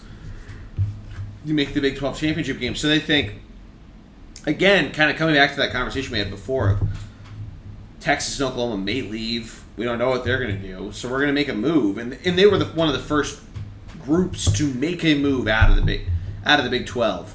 They went to the Big 10 in 2010, 2011, one or the other. Pretty early on in the decade Eleven, I think. Pretty early on in the decade, and you know, uh, they've obviously since Rutgers and Maryland came over, they've made the Big Twelve champion or the Big Ten championship game, and it's been kind of a weird run for them of being in this division where. I don't even want to say it's just been rough for them. They've been, they've run through the gambit. And I think this is a year that, that could be good for them. I don't know if it's ultimately their big comeback season. Last year was was another season that was from hell, basically. Yeah. Um, And I don't know where, where do you want to start with this division? Well, I, I no, I think I think we should start with like I think Wisconsin's the best team in this division. I think so too. I think I it's there's close, Still, but I think it's them. yeah, They are as locked in with a how they operate program as as all in all of college football. They they they always seem to have a great running back. Yep. They seem to have a better than advertised defense, and they have a poor a poor uh, average to poor passing game. But that's what's held Wisconsin back. They are good enough to beat every team they face in the regular season, but they are going to never make a, a college football playoff, and they are never going to make a a, a big like like they're not they, they're just a team that seems never be able to bring a enough to the table to get there. Um, Jonathan Taylor's fantastic. yep. He's a first round running back prospect. He's a guy who can do everything you want. so. I, mean, Yeah. I mean, I mean, he might be the best running back in college football. I, I tend to think it's it, it's Etienne or, or Swift, Yeah, I think it's Travis Etienne. or, or, or maybe Najee Harris, to be honest. But Taylor Sure. is as consistent as it comes. They they just who is their wide? Is it is it the Jack? wideouts Right. not exciting. Their quarterback situations up in the air. Their away schedule's tough. Having to go to Ohio State, to Nebraska, to Minnesota. Yeah, That's tough to see. yeah. Um, even they host Michigan, they host Northwestern, which that game last year was wild. Um, yeah, I, you know it's it's favorable that you host that you host Iowa. Um, this division's so up in the air for me. So Right. I, Yeah. I I agree they're the most talented team in the Big Ten West. I could see Iowa pulling this thing out. I could see Wisconsin pulling it out. I don't know if Northwestern there- repeats I yeah. because that was such a it was such a run by the by the Wildcats. But I love this because I love Pat. I love Pat Fitzgerald. I love that program. Is there a hates more? millennials though. That's true. Is are there more two traditional college football programs than Wisconsin and Iowa? No, These are guys who they start seniors. They are run heavy offenses. They they are, are just and it's not necessarily a bad thing because it does sometimes being different is good. But my concern with both those programs, as great as they are, like do they have a spark? Do they have something that's going to throw them over the top? And well, Jonathan Taylor's great. I get that, but they've had so many just fantastic running backs. I mean, Melvin Gordon was a Wisconsin guy. Mm-hmm. James White was a Wisconsin guy. You know, you think of Jonathan Taylor. They've just they've had so many great running backs come out of Wisconsin. So many of the same type of player. So many of the same type of gritty defensive guys. They, they just never had a quarterback. And, and Russell Wilson went there as his, in his graduate year and didn't have the success you were expecting. Yep. So, again, I, I hope they're better for their sake, but Mhm. but I'm, I can't tell you they are. Um, but I like them to win. And I like Iowa right. I like Iowa right behind them. It, they might tie for, for losses, but Wisconsin beats Yeah, them. Yeah, Wisconsin wins. Yeah. Yeah. Kirk Ferentz is one of the best coaches in the nation. Yeah. He reminds me a lot of Bill Snyder at Kansas State, a guy that's going to win a lot of regular season games. He's going to be a legend when he retires. Yep. But never got his team over the hump. Yeah, I, I think the difference is, is is I like you said. I think Iowa has to go to Wisconsin. They have to go to Nebraska, and Nebraska has to go. They host Wisconsin, which I think is interesting. They host Wisconsin and Iowa, which is why they might be able to pull it there. They have a very hard cross division schedule, having to play Ohio Yep. State, and they have they have to go to Purdue, which is never a fun place to No. play. Minnesota, could- about Purdue. Purdue's got some players, right? Minnesota could could show up. I mean, I don't know. I, it's just going to be tough to see how this all shakes out. It'll be fun to watch of who pulls it out, but that's the problem that plagues the East, which we'll get to in a few minutes. And I don't want to gloss over this whole division because, uh, like you said, there's a lot of there's a lot of talent, but it's it's just tough because we can't stand out with one school versus another aside from looking at individual talents and we could go into a lot of these different guys and who's going to be finalists for different awards which the big ten always sneakily gets a lot of these finalists in and they end up being great nfl prospects Right. Well, hey, Iowa, AJ Epenesa, And a lot, yeah, exactly. A lot who of was them a up out backup of last year with ten sacks. Yeah. Guy can play. they come out of the Yep. Big Ten West. Yep. Um, yeah, so I think it's Wisconsin, Iowa, maybe Nebraska. They're probably a, a one C, uh, That's a one good and a half I like that. tier. One C. Yep. Um, I don't know who I have next though, because Well- Northwestern I don't think is going to be as good as they were last year. Like I mentioned, I think last year was a bit of a uh, bit of a run for them, and I don't know if they can repeat it. They have to go to Wisconsin, to Nebraska, to Indiana, to Illinois. They get to host Ohio State, so I guess that's something good, but. I don't know. I just think it's gonna be tough for Pat Fitzgerald to match a nine and five record like they did a year ago. Um, And- and you, you, lose Clayton Thorson. Yep. Now, now an Eagle. The I, I'm not as not as high at all. Um, I, I, look, I mean, I think they could be. I, I think Hunter they could miss a bowl Johnson game. coming- I honestly think they could miss a bowl I know game. Hunter Johnson coming over from Clemson is a big deal, but I They have to host Michigan State. Michigan Yeah. State's gonna have a bounce back year. Um, I mean, they get to play UMass. They have to go to Stanford. UNLV could surprise some people. I I, mean, their schedule is really difficult. Uh, Yeah. I I see them as the fifth team. I like that. So we, we talked. Let's talk a little bit about before we get to my surprise team in, in this in this division. The Cornhuskers are a big name right now. Like like Scott Frost has done a, at rebounding them from their just awful start. I mean I mean Atrocious start. yeah. And Adrian Martinez was a uh, was a, a freshman last year. This is a Heisman guy. Yep. Go to Vegas. He's on the list. Like he's that good. Yes, you, Um, could, you could throw they, down some money for They them. won four of six down the stretch. I don't know if they're that good, but I do I do believe in a second year uh, jump. And this is Nebraska. Yeah, the, the blue chip I, name. The I blue chip still name think helps. they're fourth. I got to be honest. Nebraska's fourth or Northwestern's fourth? Nebraska is fourth. I Okay. Northwest- Northwestern is fifth. Ooh. And I'm gonna well yeah, but again, I, I like they're ranked coming into the year twenty fourth. You know they make some noise at Colorado, which is going to be a tough game. Sure. Yeah, but then they're gonna they're gonna have a tough stretch, tough stretch with OSU, Northwestern, Minnesota. You know, then they end the year with Wisconsin and Iowa. I'm not saying they can't, and Maryland, which I think is gonna be a tough route. Um, I think their schedule is a little more difficult, so I, I just think they have some growing pains. I like that. But I like them I like being bowl take. eligible, and I like people saying, "Wow, this team, this team might be really, really good Okay. next year." Martinez being a junior, and maybe his last year there. My surprise team is a team that I've been waiting to be good for a while, and that's the Minnesota Golden Gophers. Okay, I like that a lot. Minnesota. The last time I remember them being good is they had a running back. I think Laurence Maroney was up there, right? He was. Okay. He is a Minnesota product. One of the reasons why I'm high on them is they don't really play anybody. They're going to roll early. It's not a bad take. Yep. They play an interesting out of conference schedule, hosting the South Dakota State Jackrabbits. You may remember them from Yep. March Madness, but Yep. they are a quality FCS team. Uh, Fresno State and Georgia, Georgia Southern, two lower tiered group of five teams.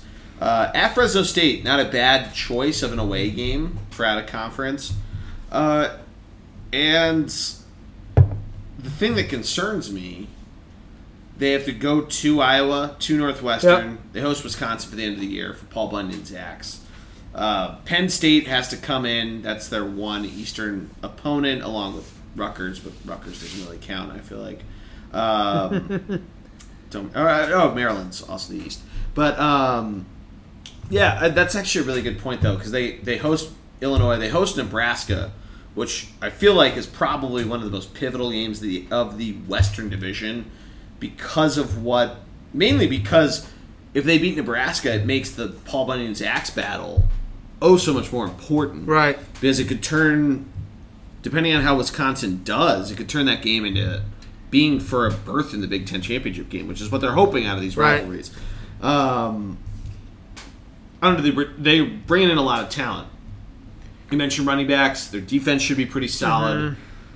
Quarterbacks are they, are they looking good there? Or what, what's the deal with that? I well, a couple things. So, so, so one of the concerns they have is uh, Jack's ja- Zack Annexstad is in. okay. So Tanner Morgan's probably going to do most of the playing for them. but they, they, they, they played a lot last year. Both were freshman quarterback. They got Tyler Johnson, their star receiver, back after he decided to stay and not go pro, which I think is a huge deal. Um, let's talk about their schedule a little bit last year. This is kind of why I'm excited. So, they smoked Purdue, who beat Ohio State 41 to 10. They obliterated Wisconsin in Madison 37 to 15, and they, they hammered a, a fading Georgia Tech team in the bowl game. They also lost to Maryland, Nebraska, and Illinois by pretty big numbers. So that it's the up and down, but the up portion says, okay, the talent's there. We're just super young. We've got freshmen at run quarterback. We've got freshmen and sophomore at running back. I PJ Fleck is a great coach coming from uh, Western Michigan. I, I, I don't know. I just I guess I just have a, a, a about this team making some noise this year. Also because once again, as we talk about, they don't have necessarily a sure loss on the team. So, um, I mean, they got a 400 pound uh, lineman, by the way, and Daniel Faalele. Fal, Faalele? F A A L E L E. So, again, I think, fun. I think they're going to run the ball. I think they've got some good players. And they do just enough to win some surprising games. And, Okay. and I like them in kind of lock. I like them in that third spot. But then again, they could also finish fifth or even sixth. Because I say all this stuff about the Big Ten uh, West, and I, we haven't even talked about Purdue yet. Let's say Purdue. I feel like could surprise. That they'd be more likely of a surprise team for me. Let's quickly go through them in Illinois and then go over to the East. Yep. Uh, yeah, I think Purdue brings a lot to the table. They have a de- actually a decently good schedule aside from having to go to Penn State and Wisconsin. Yep. Uh, they they have a couple good host hosting games. We mentioned it a couple times in the Big Twelve pod hosting TCU. That could be an interesting game to watch out Yep. for. Yep. Hosting Nebraska, big. Indiana, decently big. Uh, at Wisconsin, at Nor- Northwestern. The Northwestern game that always ends up seeming to be this weird pseudo rivalry. Right. Uh, but I would they host Minnesota, your your surprise team early Yep. in September. That could that could really change a lot of things. Again, I think that's kind of the theme of the of the Big Ten West. It's just a division that could go any which way, and every single week the narrative could flip on a dime. Yeah. and I think we're going to see a lot of that this year. Yeah, I, I gotta tell you something. You want you want to watch a Purdue. Purdue comes on TV. You want to watch. Rondale Moore is elite. Okay. He's one of the best players in all of college football. This is a guy who might win some awards this year, and that you don't know uh, because he plays for Purdue. And Purdue's had some players, so I don't want. I don't, I'm not trying to like totally just crush Purdue here, but he had uh, he had a ton of yards last year. Yep. Uh, 1,200 yards receiving, 12 touchdowns, 114 receptions Is in he a one of the best slot receivers in the Big Ten? one of the best receivers in the nation. Yes, he's one of the best slot receivers. Slot receivers. Because he's 5'9", 180. No, I- I know, I know, I agree. No, no, I'm, I'm letting the letting the nation Oh, yeah. know. No, no, I get Matty that. This Nation. is this is the guy you're going to see on Sundays shortly. Yeah. Um, he can probably run a sub 4.340. He is as fast as you can find out there. Specimen. Oh, this guy is everything. Also, he's also everything in Purdue. He missed more tackles than any receiver in the country last year. Like he has every move you want. I'm trying to think of a player who might match up with him in the pros. Um, thinking of a wide receiver with just with just unreal moves. Like like he's better. I, he honestly projects to be better than Jarvis Landry. He's one of the best slot receivers in football. Like this Wow. this guy is is that He's a sophomore, so we're getting two more years of this oh guy. oh yeah he's that good at Purdue, that good. So I just he's worth like I said he's worth tuning in for. If a Purdue game's on, turn it on and see if you can find him doing something absolutely ridiculous. All right. Um, all all American as a true freshman, first ever true freshman in Big Ten history to have that honor. So I'm just gonna throw it out. There. Just gonna throw it out there for you. Anything on um, Illinois? Oh, and he well, real quick, he caught 12 passes for 170 yards and two touchdowns when they thrashed Ohio State 49 20. Okay. Illinois, after people kind of thought they were rising back up five years ago Lovey. have faded. Yeah, that's. Uh, I mean, more than it's any. Illinois pro- football. I mean, Illinois football, somewhat of a shame, but again, someone's got to be the bottom feeder. Yeah, no, they've they're in a class of their own. I know he's trying, but God, it's just. Yeah, there's a lot going on there. I gotta, I gotta be upfront. There's just. Yeah, no, I, I don't see them going in the right direction at all. yeah, sadly I don't Yeah. either. Uh, all right, let's go to the East. Yes. We're the we're the Should we real sweep- blue blood blue bloods. Brew, brew, brew, brew, brew, brew, Bro- brew. brothers. Should Brothers. we uh, quickly gloss over the bottom and Yeah. then get get into the real talent? I like that Rutgers. What are they bringing in? Uh, they're bringing a media market. New York. Yeah, bringing they're New. York. It's kind of why they're in the division, isn't it? Yeah, I mean that, that's what the that's what that Big Ten commercial tells me. Right. I mean, that's that's that's Same like with Maryland bringing in DC, although Maryland brings in some talent. I, I do like Maryland a little bit better um, than Rutgers. I, I think they've done a couple really good things there. Um, when you think about some of the stuff they've wanted to, to bring over, but again, another, team that even with Josh Jackson coming in from Virginia Virginia Tech, they've got at least a year or two um, from now. And Indiana continues to Be interesting. be, I, yeah, I guess. The post Jordan Howard years have been uh, scarce. Well, I got to tell you something. Indiana is as consistent as they get, winning between four and six games over the last 14 years. So you know what you're going to get uh, from Indiana. But I think the real fun begins after that. Yes, I agree. Now uh, let's let's we this is the first way we've done this. Let's go from the bottom to the top of the of the top four teams. I, think the fourth team is pretty locked in for me. That's Michigan State. Yeah, I would agree. I Okay. think they have a bounce back year Yep. because last year was tough Mm-hmm. for Sparty. Um, but yeah, I think as much as I'd like to think Ohio State post Urban Meyer has a little bit of a step back, Penn State losing a number of different guys and talent has a setback. Yeah. I think Ohio State has the talent to not step back. I think Penn State has a great coach I agree. to not step back. Michigan State, I don't know if it's as locked in as you might think for fourth place. I think the thing that they probably have the worst against them is a tough schedule. They have to go to Northwestern. That's going to be tough. Northwestern, especially that weird 11:30 home game that Northwestern always gets. Teams coming west to it always kind of fucks them up. They have to go to Ohio State. They have to go to Wisconsin. They host Penn State, which I think is actually huge. We've seen this happen a couple times. Penn State's come in thinking that they're going to have a huge week, and Michigan State stifled them. They have to go to Michigan, though, and that's going to be tough. Rounding out their in conference away schedules at Rutgers. That's a win. We went over that. But yeah, I, I think the reason why their Big Ten East fourth status is because they have to go to the top two teams. Yep. And I think Penn they could make some noise against Penn State. That's why I don't think they're as locked in for fourth. But I do think, but again, I think James Franklin's crafty enough and has mm-hmm. seen this story play out before of going to Michigan State and knows what to look out for against Sparty, especially a late October game. I know Sparty will be coming off a bye week, so I, I'm going to give the edge to Penn State there.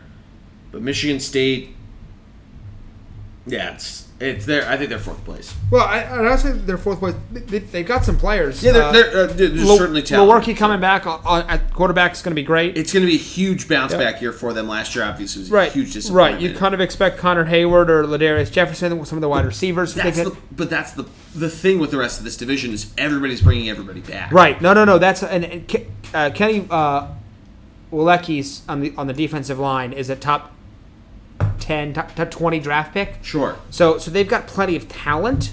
Um, I just think the rest of the, as you said, the rest of the conference division brings guys back and, and is just is simply more talented. Yep. Um, and I think that does start with Penn State. Um, I have Penn State at number three, but it's it's close. I think Penn State has the opportunity to, to be in a New Year's Six bowl. Um, I think James Franklin has been doing the right things, and I'm very I, I think Penn State could be number two. yeah I think they could. Easily, they, could easily be number two. Yeah. I'm saying they're they're similar to. We just talked about how it's Alabama, Auburn, LSU. I find Penn State to be very Penn State, Michigan, Ohio State to be very similar in Yes. that ranking. I really do. Um, Penn State is going to be a very difficult team to beat.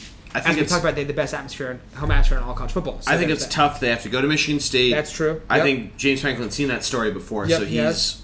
Well aware of it. Obviously, two years ago at Ohio State, the wacky game that that was. This year, it's in late November, which there's two things that concern me. It's their second to last game, and it's no, it's a That's road tough. game. Yep. Second to last game when Rutgers is your last opponent. Mm-hmm. It's either they're going to be completely zoned in, ready to make an upset, especially with Ohio State. You know who their last opponent is, Yep. Michigan. There's serious upset potential there, but it could also be the reverse because Penn State's playing Rutgers. So that's, I mean, that's probably to me outside of the Michigan Ohio State game at the end of the year. It's the second most important game in the Big Ten, which is why I'm not. I won't say anything to spoil my, the rest of my other two, but it's but it's so pivotal of how Penn State will do in that game. What concerns me is some of the talent they're not bringing back. They bring back a lot, but they lose Trace McSorley, they lose Miles Sanders, and we just have to see how their offense clicks in. They have three straight home games, which I think is great for them Yep. it's tremendous. And they go to a bye week. They have to play Maryland, who has given Penn State trouble in the past. And if Maryland comes out, gives them a- you know gives them a little more that they can chew in the first half, then we'll really see a lot out of this Penn State team. So I, I want to see that in the Purdue game to see what we're getting out of this squad. Uh, they go to Iowa. It's going to be a tough game. Play Michigan. I feel like that's a loss. Uh, but who knows? It's a home game. We know what Penn State, Michigan at home at, at in Happy Valley has been like before. But how James Franklin molds this team, I think, is their key storyline, especially as the season goes on. No, yeah, and, and it, becomes like you moving on from a great era of Trace McSorley. McSorley. So, can Sean Clifford deal with this? Can can Ricky Slade, coming off of two great running backs in Saquon Barkley and Miles Sanders, can he pick up the slack? There is there is so much talent for this team. They are they are that close. Uh, Hamler offensively, but I, I just I think they're the third place team this year. I'd like to say they're second, but I think the two big dogs are going to truly, truly battle it out. Um, Sean Clifford apparently was in the same homeroom as my cousin David Really? Dennison at St. X in Cincinnati. I didn't know that. That's pretty cool. Yeah, my, my uncle texted me. My uncle's a big Michigan fan. I said, "Is Okay. David going to be upset when the Wolverines sack him all night?" Oh, there it is. He said, "No, they weren't that good of friends." There it is. So my my cousin who goes to DePauw out in uh, in Indiana, he's got his head on the street. Well, I mean, I like that, but My my number two though is Michigan. I know it's going to hurt you. I just think Ohio State. I think Michigan brings back Shea. I want to be wrong, Matt. Like Ohio, like Oh like with LSU. I want to be wrong. Ohio State has so much fucking talent on their I'm team. wearing this rest of the night. Go on, go on, continue, continue. I want to see what Shea Patterson does Okay. in the first half of the year. I'm with you there. As the great Joe Carlucci said when they lost to Ohio State, keep fucking scheduling Eastern Michigan and Yep. let's see and have a great first half of the season. I need to see some big steps from a Michigan team this year. I think their defense is going to be better than last year, which I think bodes well for them. I think Donovan Peoples Jones I love him. only going to be better. Love him. Only going to be better. Nico Collins. Nico love Collins is going to be great. Tarik Black. Love him. but I need I need to see a lot to feel more confident against Ohio State mm-hmm. this year. Mm-hmm. As a Michigan fan, Yep. objectively, both sides. I love Jim Harbaugh. I love what he does. I think the game in Wisconsin is going to be huge. That's true. I think at Penn State, followed by at home versus Notre Dame, is the make or break point of the season because I think, and I'll say this right now, Sparty, I think that game in the middle of November, the same day as Lehigh Loft, be two rivalry wins for you and me, Matty D. Yep. But it all comes down to that Ohio State game. I think it's one two, maybe not in, in the the polls, mm-hmm. but we need to see what happens because the talent Ohio State brings in. Yeah, their quarterback carousel has been fucking crazy show to watch. But the talent they've had for the last number of years, the guys they're bringing back, we've talked about this the whole time, as well as what Michigan's bringing back, it bodes well for a 30 point game comparatively, especially to last year. Right. But I need to see I need to see a lot out of this team for me to feel that confident that they're going to take it. And granted, I'm a degenerate. I love Michigan, and I'm going to bet on them on. November 30th. Yeah. But objectively, I have to take them number two. No, I, okay. I mean, I look. You make sense. Like, Yeah. I mean, I mean, like, I get it. A couple of things that I would say. One, my big thing this year between the two teams is is the head coach and the quarterback. Sure. So Ryan Day, I, I'm not saying he's a bad guy, a bad coach, but he's not Urban Meyer. No. Urban Meyer, like you could argue, might be the best coach ever in college football. Like, Sure. I'm not saying he is because I think No, Saban's better. Six Saban. Nick Saban is, and and, and and there's been some other really good guys out there, but Urban Meyer in the last and other than Nick Saban has been as consistent at rebuilding programs like everywhere he's gone has been fantastic. So Ryan Day comes in. Is he as good as Urban Meyer? I don't care what Ryan Day did at the beginning of last year. They played cupcakes. I, I don't care. Uh, I do think that Ohio State is as loaded as, is very loaded, but I'm not also sold on Justin Fields. That's I mean, and that's the thing. To me- Shea Patterson could look like a fucking could look Right. like Peyton Manning to Ryan Leaf of Justin Yeah. Fields. Well, the other thing I really like about Michigan this year is they don't actually How the have fuck do they have six quarterbacks on their roster? who Michigan or Ohio State. Ohio State, because there's sorry. no there's no rules. Um, I think they, this is some of the best star position players, star position, skill position players that they've ever had at Michigan, not including running back, and that helps this team. They've tried to lean on the running backs. Well, Michigan's finally brought in a different offense. Like, let's let's spread the field, let's throw the football, let's give Patterson the opportunity. Because I watched those games where they struggled against the best defenses. If you don't let your boy run, he's not going to run. It's the same problem I have with Jake Fromm in Georgia. Let your quarterback throw the, throw the ball. I like the stars. I like Khaleke Hudson, linebacker. This guy's going to do everything Eubanks, for them. Tight end. Oh, say again. Eubank, Nick Eubanks. I'm, Am I oh. pronouncing that right? I'm thinking of Hudson, the linebacker. No, no, no. I was, I was also saying along with. I'm sorry. I'm just No, you're fine. names. No, no, no, you're fine. Um, you're fine. Go ahead. No, no, no. Hudson. No, I agree. Hudson, the linebacker, is going to be They, huge. they need him to step up because he had a great year two years ago, and last year he kind of fell off the wagon. Is he a friend of Jared's? You think McKeesport, Pennsylvania? Jared, is he your friend? Yes, do you know Hudson? Come on. Okay, You know yeah, Hudson? comment. No, we're too old now, Geordie. We're too old, G. Too old. Jared's always been Yeah. too old. That's He's America's dad. Nigger's dad. I like it. I like it. By the way, I, I don't want to poo-poo anything that Georgia. I mean that I like uh, that he wears Georgia. number seven as a linebacker. That's I- great. I like that when they takes balls. Georgia. I said Georgia because I'm thinking of Fields, but uh, Ohio State's got Chase Young, who might be the best pass rusher in the league this year. Might be the first overall pass rusher picked, considered better than maybe than Nick Bosa. Um, Jordan Fuller's a great safety for them. Uh, they got J.K. Do- Dobbin, Dobbins coming back at running back, which I think is going to be very impressive. Um, they do lose four or five offensive- linemen. I don't know if I love the receiving corps. Only really, they really only returned KJ Hill. Um, although Chris Olave has been very good limited use. I just I, I I think it's time for the Michigan team to pull it off, and this is going to be the year. They have they have him at home. I think they get it done. It was so embarrassing last year. I just don't know how it gets any worse. How am I just finding out that Jon Runyan's son plays for the for Michigan? Yeah. How you know that? just find, No, I didn't oh, know that. oh, I apologize. That's that's on Yeah. me. I should have told you. Should know that. I, how did I not know that? Michigan did recently lose their uh, their left tackle, right tackle, right tackle, excuse me, which is cer- certainly a shame. Um, but again, I just think this is this is Harbaugh's year. I gotta tell you something. If, if he doesn't beat Ohio State, I wouldn't be upset if he gets fired. Really? Yep.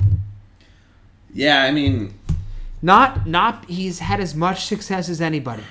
0 and 5 though is tough. Uh, uh, uh, Who would you want? No, let's not even cover that. We'll, we'll No. talk about that as the year goes on. I can tell you who I want. I want Andy Reid to come back. I'm just kidding. yeah, well, because Tom Brady already said he, or Tom Brady already said he wouldn't, he wouldn't come back, so um, couldn't, couldn't wouldn't come back and coach. Do you want the TB12 method in Ann Arbor after Jim Harbaugh? hey, That's let's you get, want to talk night and day. Let's get in terms of it. diets. Let's talk about that. Zero tomatoes versus a heavy Yeah. milk diet. That's opposite ends of the spectrum. This isn't Emily putting fucking mayonnaise on her uh, tomato slices. I know, I know. You're right. You're right. I look. I just, I just, I feel like there's so enough positives with with Michigan, and, and there's just a couple question marks with Ohio State.